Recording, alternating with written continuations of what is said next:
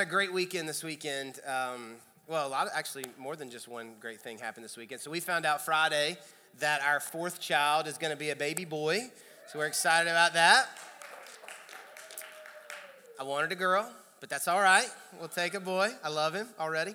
Ezekiel, we're going to call him Ezekiel Patrick Isaacs, and we'll probably call him Zeke. That's my grandfather's. Uh, we call my grandfather Zeke, so kind of honor him. So um, we didn't mean to go with the Bible names, uh, Solomon and Ezekiel, but we went with it. So what are you going to do? Um, so we found that out Friday. But what I was, what I want to tell you is this weekend was just an incredible time.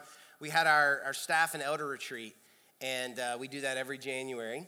And uh, went up to Oldenburg, Indiana. It was beautiful, kind of out in the middle of nowhere. No cell phone coverage, no internet. It was, uh, I think, the first time in my life I went 48 hours without internet and cell phone. But uh, I want you to know this. You probably already know this, but your leadership, your staff, your elders, they love you. Like we spent two days together, we cried together, we laughed together, we prayed together, played together. Some of them got in a hot tub together. I mean, it was just a great weekend, but they love you.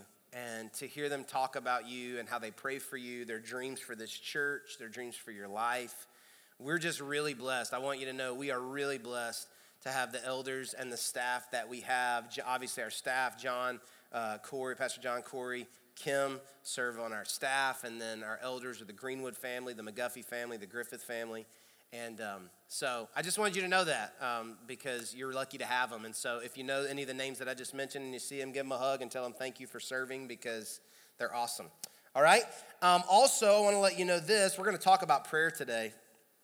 And um, it's January, so our church does 21 days of prayer and fasting, an emphasis for 21 days of prayer and fasting.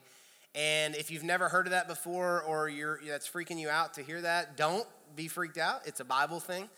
In Matthew chapter 6, Jesus said, When you pray, and, and he gave us something about that. And he said, When you give, and he talked about that. And he said, When you fast, and he talked about that.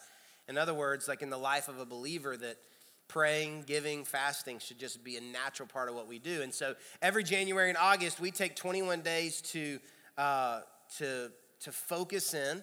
Really, no other agenda, but then just to, to get to feel, draw, get, however you want to say, closer to God in those 21 days. And we encourage you uh, as a great starting point to do a Daniel fast. A Daniel fast is, uh, you can Google it online, there's lots of information out there, but the gist of it is you only eat foods that grow out of the ground. So you give up all the, the sweet foods and the meats and the, uh, all the pleasure foods, if you will. And uh, so we just encourage you hey, listen, give up those things and replace those things with time of prayer, focus on God. And uh, it's something we've done now for three years. And uh, it's just a huge part of what we do as a church. And so I want you to know that we're starting that officially today but a lot of people didn't know about it today, so you can obviously start tomorrow. But on your way out today on the back table, you can grab one of the calendars, and this is just a calendar that we use for some recommendations. Uh, to do certain things. We do, we want to push you out of your comfort zone a little bit. So, a few single days, we, we challenge you to fast, like not eat at all, just drink water uh, and pray. And then some other days, we encourage you and challenge you to give up like your cell phone for 28 hours. Come on, somebody. Um, your social media, entertainment. And uh, so just take one of those calendars. And I just want to encourage you to join with us, myself, staff, leadership. We're all doing this. A lot of you guys have done this with us every year now. And, um, and so it's just, it's kind of become a part of who we are.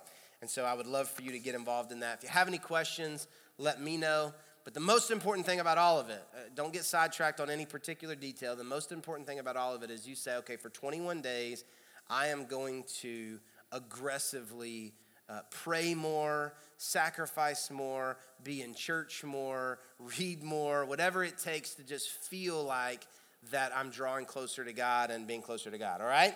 So I'm excited about that. And I thought what we would do today is we would talk about prayer. If we're gonna be starting 21 days of prayer and fasting, uh, I thought we could talk about prayer and, and how to, I don't like this terminology, but I'll use it, how to pray better how to pray better, how to feel like we are more effective in our prayers because all of us struggle with prayer in some way or another. All of us, uh, whether it's we prayed for somebody that we loved and they didn't get healed and they died, and then we felt like God didn't answer prayers, or we were going through something and we needed God to really come through for us and He didn't. Or maybe it's just that when we pray, we feel like that God doesn't hear us or we're just talking to the walls. How many people like me, you struggle sometimes when you close your eyes to pray? You think, like, where did I put my keys? Did I leave the iron on? You like me? I actually pray with my eyes open now because, like, I just can't, I can't focus with my eyes closed. It's really weird. But we all kind of struggle we struggle with prayer in some way or another. And so I don't think we can ever get enough help, enough encouragement, enough guidance on how to pray better, how to pray more effectively. Here's what I know to be true I know that if you felt like more prayers were being answered, you'd pray more. I mean, that, all of us, if you have any belief in God, any connection to religion, you, you, you want to pray, you want to talk to God, but I think feeling like it doesn't work sometimes keeps us from praying more. But if you really felt like and you saw and you knew that you prayed and God was answering your prayers, you'd pray more. Um, when we were pregnant, when, when, when Andrea was pregnant for, with Solomon, that was our third kid, uh, we knew that she was pregnant uh, two weeks before our kids knew. Because, you know, if you tell the kids, they're going to tell everybody. And so um, we knew. And Sadie had been saying, like, Dad, you know, I want to, I think it'd be great to have a brother or a sister. I, I, want mom to get pregnant. You know, I would love for mommy to get pregnant. And so I already knew that she was pregnant. So I went to Sadie and I said, Sadie, you, you think it'd be great if mom was pregnant? And she's like, Yeah. I was like, Why don't we pray about that? Let's pray about it. I said, every night we're going to pray, God, will you please put a baby in mommy's belly? Will you, will you, and I'm just setting her up, right? I'm like, God, will you just put a baby in mommy's belly, help her to get pregnant? So every night we'd pray, two weeks, you know, we pray. And so one night we're sitting on the living room and I said, I said, Sadie, do you remember what we've been praying about? She's like, yeah. Yeah, we've been praying that mommy get pregnant. I said, ask her, ask her. She said, Mom, is there a baby in your belly? And mommy said, That's right. I said, Sadie, how did that happen? Which is a dangerous question. And she said, We've been praying about it. Here's my point. I, like it was a setup, but I think sometimes God wants to set us up. And I think that if we felt like prayers were being answered, we would pray more. And so, what I want to talk about today is how to pray prayers that get God's attention. How to pray prayers that get God's attention. I read this quote or this prayer the other day in a book I was reading. I thought it was pretty good. Erma Bombeck said, Lord, if you can't make me thin, then make my friends look fat. That's a pretty good prayer. If you can't make me thin, make, okay, never mind. Uh, anyway, so I want to talk to you today out of Luke chapter 18 because Luke 18 actually gives us some principles, it gives us some, some help in how to pray prayers that get God's attention. Now, what I'm not giving you today is some kind of formula. I'm not giving you a magic uh, type of prayer that if you do it this way every time, that you're going to somehow get the outcome that you want, because that's not how prayer works, and that's not even ultimately the purpose of prayer. But I do believe that Luke 18 helps us and gives us some, uh, some principles and some pointers and how to pray prayers that get God's attention because we're going to look at three stories in Luke 18, and in every story, these people get the attention of God or Jesus. And so as I'm reading through this, I'm thinking, okay, well, what were they doing that we could do that would make us feel like when we pray, we, uh, we get God's attention? When we pray, we get God's attention. So we're going to jump in. Luke chapter 18, going to start with verse, the first story in verse 1. I want to encourage you to write these down, take some notes, put them somewhere where you can use them because I think it's going to help you, all right? The first way that we need to pray, or the first thing that we need to do when we pray, if we want to get God's attention, is we need to have persistence or pray with persistence. Luke 18, verse 1 says this It says, One day Jesus told his disciples a story to show that they should always pray and never give up. There was a judge in a certain city, and he said, uh, Jesus said, who neither feared God nor cared about people. A widow of that city came to him repeatedly, saying, Give me justice in this dispute with my enemy. The judge ignored her for a while, but finally he said to himself, I don't fear God or care about people. This dude sounds like a real winner. Uh, but this woman is driving me crazy. I'm going to see that she gets justice because she is wearing me out with her constant requests. Verse 6 Then the Lord said, Learn a lesson from this unjust judge. Even he rendered a just decision in the end. So don't you think, so don't you think God will surely give justice to his chosen people? Look at this who cry out to him day and night will he keep putting them off? Powerful statement, powerful sentence. This is one of the most confounding, confusing parables in the Bible because, in some way, it sounds like Jesus is saying, if you will pray long enough and annoyingly enough, God will answer the prayer just so you'll stop bothering him. That's not what he's saying. But the principle of the parable is there is power in persistence. There is power in believing in something and needing something and wanting something bad enough that you're willing to pray about it over a long period of time, day and night, day and night, day and night. Listen, God knows what we're thinking when we pray. You know that, right? Like you technically, if we're talking tech, you know, technicalities, God knows what you need before you ever say it. He knows what you need better than you know what you need. Like the Bible tells us that. But there's something about us opening our mouth and praying to God. And there's something about us repeatedly praying to God. So maybe you're in here today and you're like, well, I prayed about it a time or two. Listen, keep praying. Keep praying. Here's a clue of whether or not you should be praying for it, honestly. If you find yourself not praying for it and having to remind yourself to pray for it, you probably don't need to be praying for it. Like, that's not Bible, that's my opinion. But I know for me, the things that God puts on my heart that I can't shake, that I can't, it's there, those are the things that I need to persistently, aggressively pray about day and night, all the time. All the time. Keep praying, keep praying, keep praying. How long are you willing to pray for something? How long are you willing to pray for something? Uh, Mary Jane and Kevin Skaggs used to attend church here. They retired and moved to Nashville, but they were here for a long time. And, and Mary Jane has told the story, you've heard me share it, that she prayed for, for about 20 years for her husband Kevin to be saved, to give his life to Jesus. And he would come to church every now and then, uh, periodically, a Christmas or an Easter or something like that. But almost every Sunday, she would wake up, and her and the girls would get in the car and they would come to church. And she would ask him, and he would say no, and they would go home, and he'd be home. And you know, the way she describes it, he'd be home drinking a beer on the couch watching football, and he didn't want anything to do with it. And she'd keep asking, she'd keep praying, she'd keep praying, she'd keep praying. She kept praying, she kept praying, she kept praying for 20 years. I think it was maybe 18, but somewhere around 18 to 20 years she kept praying. And one day the, the church had a friend day, which is just a day where they emphasized, you know, reaching out to family and friend and seeing if you will come. Uh, they'll come with you. And so she went to Kevin and she said, Kevin, I know you don't normally like to do this, but it's friend day, family day, and I'd love for you to come with me and the girls. And oddly enough, on that day, he said, Okay, I'll do it. And he came on that day, and at the end of the message that day, he decided to stand up out of his chair and to come down to the altar, and he gave his heart to Jesus. And if you ever met Kevin or you know Kevin, you know that Kevin, at that point, God changed his life. And when I think of faithful people who love God faithfully, I think of Kevin and Mary Jane Skaggs. But she held on to that prayer and that promise of God and that hope for almost 20 years. How long are you willing to pray for something?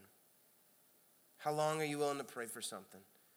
If the answer from God is not no, but it's not yet, how long are you willing to pray for something? So, if we want to pray prayers that get God's attention, according to Luke chapter 18, verse 1, the story, the first story we read, we have got to pray persistently, is the word that the Bible uses. We have to pray persistently. It's not a one time drop it in the bucket. It's not a hey, when I think about it. It's a no, God, this is something that I'm passionate about. I'm, i think is important that you've put on my heart, and I'm going to pray about it day and night. All right? Second thing, the second thing we need to have when we pray, if we want to pray prayers that get God's attention, is we need to pray with humility. Pray with humility. The second story in Luke 18, verse 9, says Then Jesus told this story to some who had great confidence in their own righteousness and scorned everyone else. Two men went to the temple to pray, verse 10 says. One was a Pharisee and the other was a despised tax collector. The Pharisee stood by himself and prayed this prayer I thank you, God, that I am not a sinner like everyone else, for I don't cheat, I don't sin, and I don't commit adultery. I'm certainly not like that tax collector. That's just cold blooded. Like to be in church and like say to God, like, God, thank you, I'm not like that person right over there. That's, that's, that's dirty. And um, he says, I fast twice a week and I give you a tenth of my income. I mean, this guy is like a perfect cookie cutter Christian guy, but he's got pride. 13, but the tax collector stood at a distance and dared not even lift his eyes to heaven as he prayed. Instead, he beat his chest in sorrow, saying, Oh God, be merciful to me, for I am a sinner. I tell you, this sinner, not the Pharisee, returned home justified before God. So don't miss what, what Jesus is saying here. He said, Two guys went into the temple, two guys prayed, but only one guy got God's attention. And it was not the guy who was clean and who hadn't done anything and who tithed and who fasted. It was the guy who prayed with humility. Who prayed with humility. You know, sometimes we can pray and we can think God owes us something. We can pray and think, you know what? God, I'm doing good. I've been better. I've been in church more. I'm smoking less. I'm drinking less. I'm cursing less. I was nice to my mother in law. All right, I need you to, you know, answer this prayer, God. You kind of owe me. You know, we can feel that way sometimes. Can I tell you something? God doesn't owe you anything. Anything. If He never answered another prayer for me, if He never blessed me with anything else ever again, can I tell you that I don't deserve it and I've already gotten more grace and more mercy and more answered prayers and more blessing than I could ever have imagined. It's not unfair. Can I tell you what's unfair? Grace and mercy. That's what's unfair. I don't deserve that. I don't deserve that. And so I've got to come into prayer with a humble heart. I've got to come into prayer with humility. Can I tell you the best way to enter into a humble place, a, a place of humility for your prayer, is really just to start off with thanksgiving. It's just to start off, the Bible says to enter his courts with thanksgiving. It's just to start off thanking God for anything and everything you can think of to that you need to thank him for. Think and thank him for. So for me, I, I just start off praying saying, Thank you, God, for saving me. Thank you, God, for loving me. Thank you for not disqualifying me when I disqualified myself. Thank you for my family. Thank you for this church, God. Thank you for, for loving me and speaking to me and guiding me. Thank you. I just, just anything I can think of, God, thank you. Thank you, God. And by doing that, I'm reminding myself that everything that I have is from God. I'm putting Him in His place of honor and I'm putting me in my place of humility. That I'm coming to God and yeah, I'm asking and I'm requesting, but more than anything else, God, I just want you to know I'm grateful. I'm grateful. Humility. When my mom passed away five, about five years ago, we were at her funeral, uh, actually, her second funeral. My dad's job and just our family knows so many people, crazy as it sounds, we actually had to have two funerals. And so we were in the second funeral, which was in Tennessee. And my, my brother, myself, and my dad preached my mom's funeral, uh, 10 minutes apiece. And when we got done, my dad got done and he called the family up on the stage. At that time, it was just me, Andrea, and Sadie, and then my brother had his family. He called us up on the stage. We're standing up there together, and I'll never forget what he said. Here's a man who had lost his wife of over 25 years, who thousands upon thousands upon thousands of people around the world had been praying for her healing. People who meant well had said God had told him she was going to be healed, and all this stuff that, you know, people mean well, but whatever. And we're standing up on the stage, and my dad says, I want to close by telling you this today God has not done us wrong. He hasn't done us wrong. God is a good God. And He did not answer the prayer the way that we were asking Him to pray that prayer, but can I tell you something? God has been good to this family. And I was standing there holding Sadie and just thinking, here's a guy who just lost his wife who prayed, who fasted, believed for 22 months. And he's standing here with a humble heart. He's standing here in humility and he's saying, God did not owe me and God has been good to me. Can I tell you that humility gets God's attention? Humility gets God's attention, and it's so hard. Sometimes, the more longer you serve God, the easier it is to be trapped by pride because you're better than you used to be. Can I tell you why you're better than you used to be? Grace and mercy. God. It's not because of you, so we have to enter into prayer with humility. Enter into prayer with humility. How much time do you spend thanking God? Being thankful. I think it would be a great exercise for you to just sit down soon and just write down everything you're thankful for and then just stick it everywhere you can. And every time you see it, just list about six of them off to God. God, thank you for that. Thank you for that. Thank you for that. Thank you for that. So we're talking about praying prayers that get God's attention. We want to have humility. We need to pray with persistence. The third thing, the third thing that Luke 18 teaches us, if we want to get God's attention with our prayers, is we got to pray with passion. We've got to pray passionate prayers. Luke 18, verse 35, skipping over a little bit in 35, it says, As Jesus approached Jericho, a blind beggar was sitting beside the road. And when he heard the noise of a crowd going past, he asked what was happening. They told him that Jesus the Nazarene was going by, so he began shouting, Jesus, son of David, have mercy on me. That's not how he said it, though, because the Bible says he began shouting. So everybody else is talking like I'm talking right now, and this guy says, Jesus! That's how he's talking.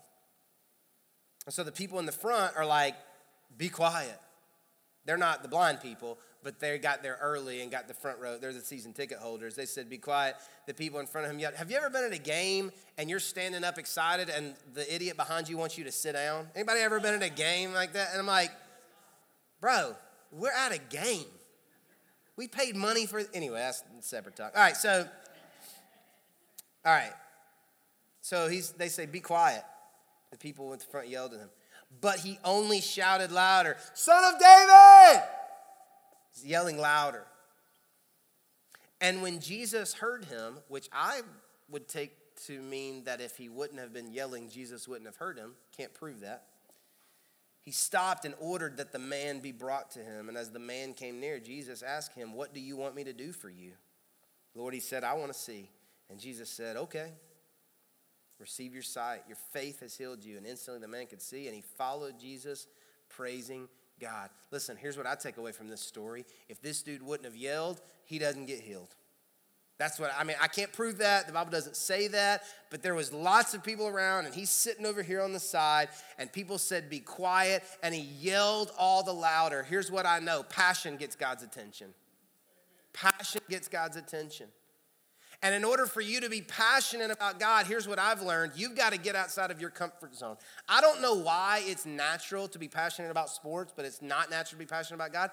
That's just the reality of life. I high five strangers and hug strangers at a basketball game when we hit a game winning shot. Nobody has to teach me or tell me how to do that. I yell, I scream, I stomp. Nobody had to teach me how to do that. It's just a natural part of who I am. And I grew up with preachers making me feel guilty about it. How come I'm not more excited about God as them? I, I don't know why. It just feels more natural to do that. You know what I've learned about me? If I want to be passionate about God, I have to be in some uncomfortable places and get outside of my comfort zone.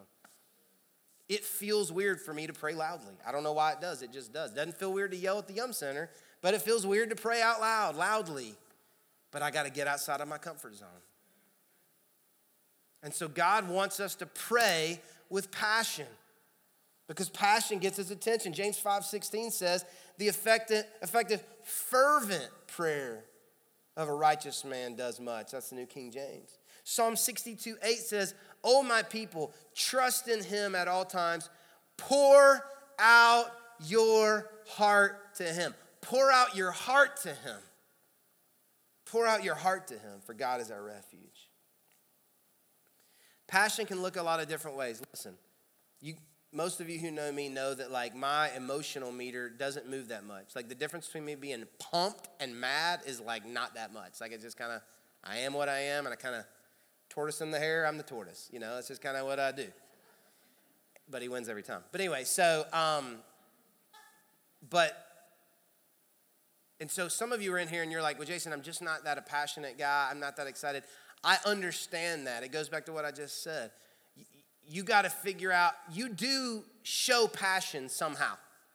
So, one of the ways I show passion is through time. You know, I'm passionate about something when I give a ton of my time to it. When I get passionate about a book, I don't stop till it's finished. When I get passionate about a restaurant, I eat there four days a week. When I get passionate about a relationship, we talk all the time. When I get passionate about something on my laptop, I go to bed at 4 a.m. that night because I want to get it done. If I get passionate about something on TV, on Netflix, I watch 11 in a row. So, one of the ways that I know that I'm passionate is time.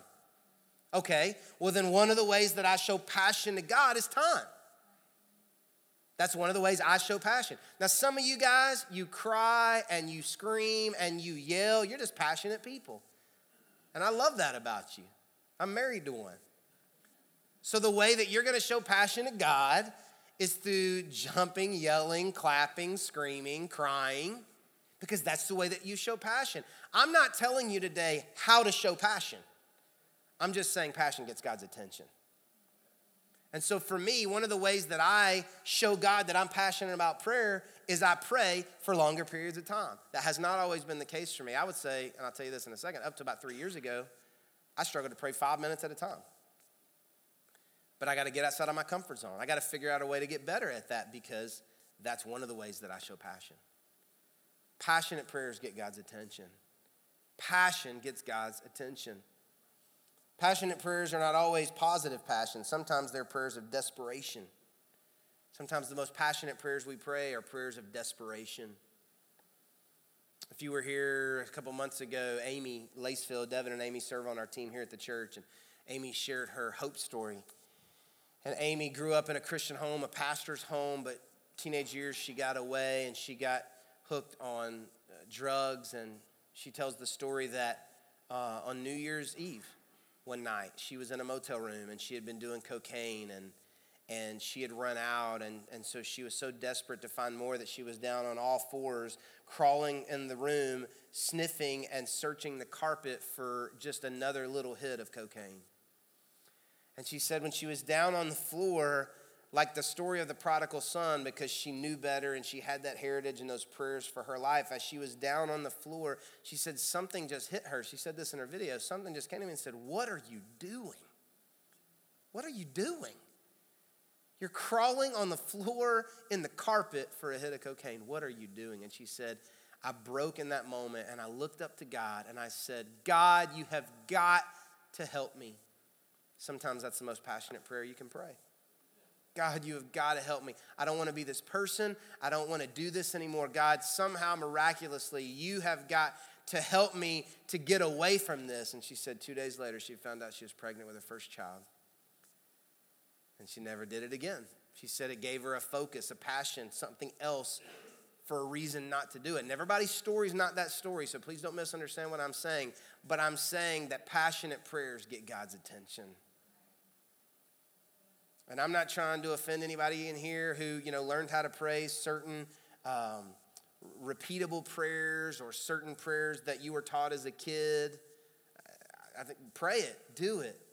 But come on, I mean, you know, two minutes, you know, now I lay me down to sleep. Give us this day our daily, not, give us that's the Lord's Prayer, but like, bless this food to eat. Like, come on. We got to pray with a little more passion than that. If we really, the Bible says to come boldly to the throne of grace. Like we, have got to, something has to matter to us enough spiritually that we would be willing to pour out our heart to God and pray passionately and get done and realize, oh my goodness, it's been 40 minutes. Oh my goodness, it's been 60 minutes. Oh my goodness, it's been all night long, whatever it is. Because we pray with passion, tears, loud volume. I'm, I'm pushing some of you today to get out of your comfort zone. Start praying out loud. Start praying with a volume. Start, start praying with a volume. It's passion. Don't be afraid of passion. When you see me pray, sometimes I'm pacing. Like I'm kind of walking down here on, on Thursdays when we pray. I'm just kind of praying. I'm just, I'm just kind of walking a little bit. Not because like God's making me do that, but i just, it's just a way that I'm kind of staying in it. I want to have, I want to pray with some energy. I want to pray with some passion. If I sit down, close my eyes, I start thinking about, you know, whatever, and I lose it. So I want you to pray the passion. And then the last thing is this prayers that get God's attention, praying prayers that get God's attention. The last thing is we need to pray specific prayers. Specific prayers. God is not intimidated by specific prayers. Same story, Luke 18, 35 through 42. He gets God's attention, the blind man. Jesus walks over and Jesus says, What do you want me to do for you? Jesus says, What do you want? That's a great question that God's asking you today. What do you want?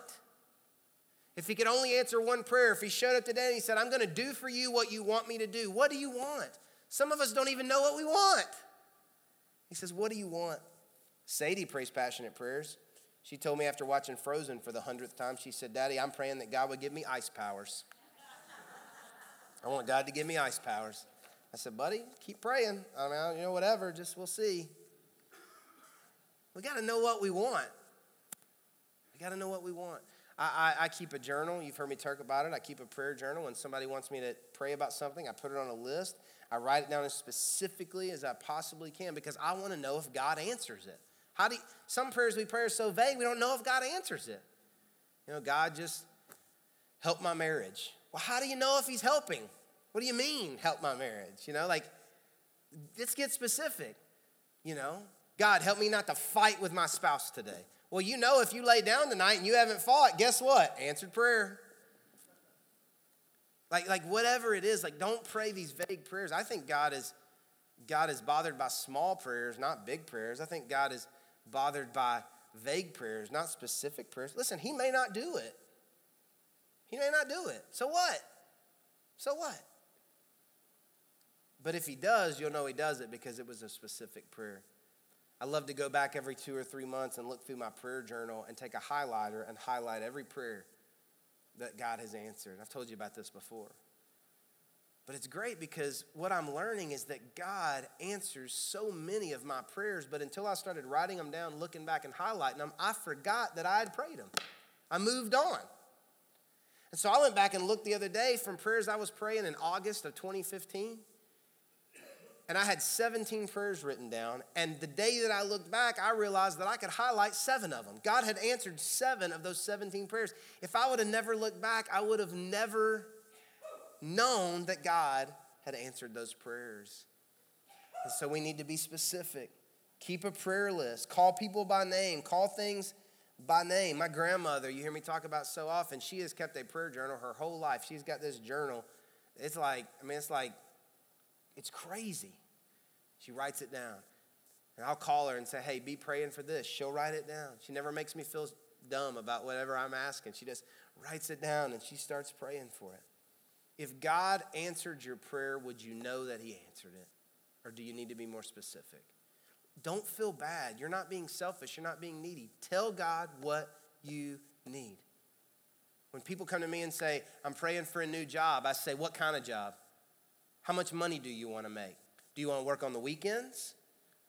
Are you wanting third shift or are you wanting first shift? Okay, God, I'm praying for so and so to get the first shift job that pays $20 an hour. They may get a second shift job that pays 13, but at least I'll know. But I think God says, okay, so we're looking for a first shift job that pays $20 an hour. And now we know. So we got to pray. We got to pray uh, specific prayers. We want to pray with persistence. Want to pray with persistence. Want to pray with humility. Want to pray with passion. Want to pray specific prayers because these are the types of things that, according to Luke 18, get God's attention. So I just want to challenge you today as we enter into these 21 days, push you out of your comfort zone. We said last week our comfort zone is where we rust, the stretching is where God grows us. So, wherever you're at right now, what step do you need to take? Do you need to start praying out loud? You need to start writing down your prayers? How are you going to fast? What are you going to give up? What, what is the step that you can take? How can you be more passionate in your prayers? As a part of these 21 days of prayer and fasting that we do, we, we come in together on Wednesday nights. We normally don't do Wednesday night church, but we come together on Wednesday nights. John and the team lead us in a song or two, and then we come together. There's usually 25, 35, 45 of us here, and, and we pray. You don't have to be doing the fast to be a part of that. Just show up. We get in groups, we get in huddles, we have things around the room that we pray for. We pray out loud. Maybe that's out of your comfort zone. Do it. Do it. Pray with passion. Pray with humility. Pray with persistence. What, what dream do you need to get back out of the attic? What prayer needs to get back out of the attic? And you need to start praying for it again. Praying for it again. What do you need God to do? Let's pray.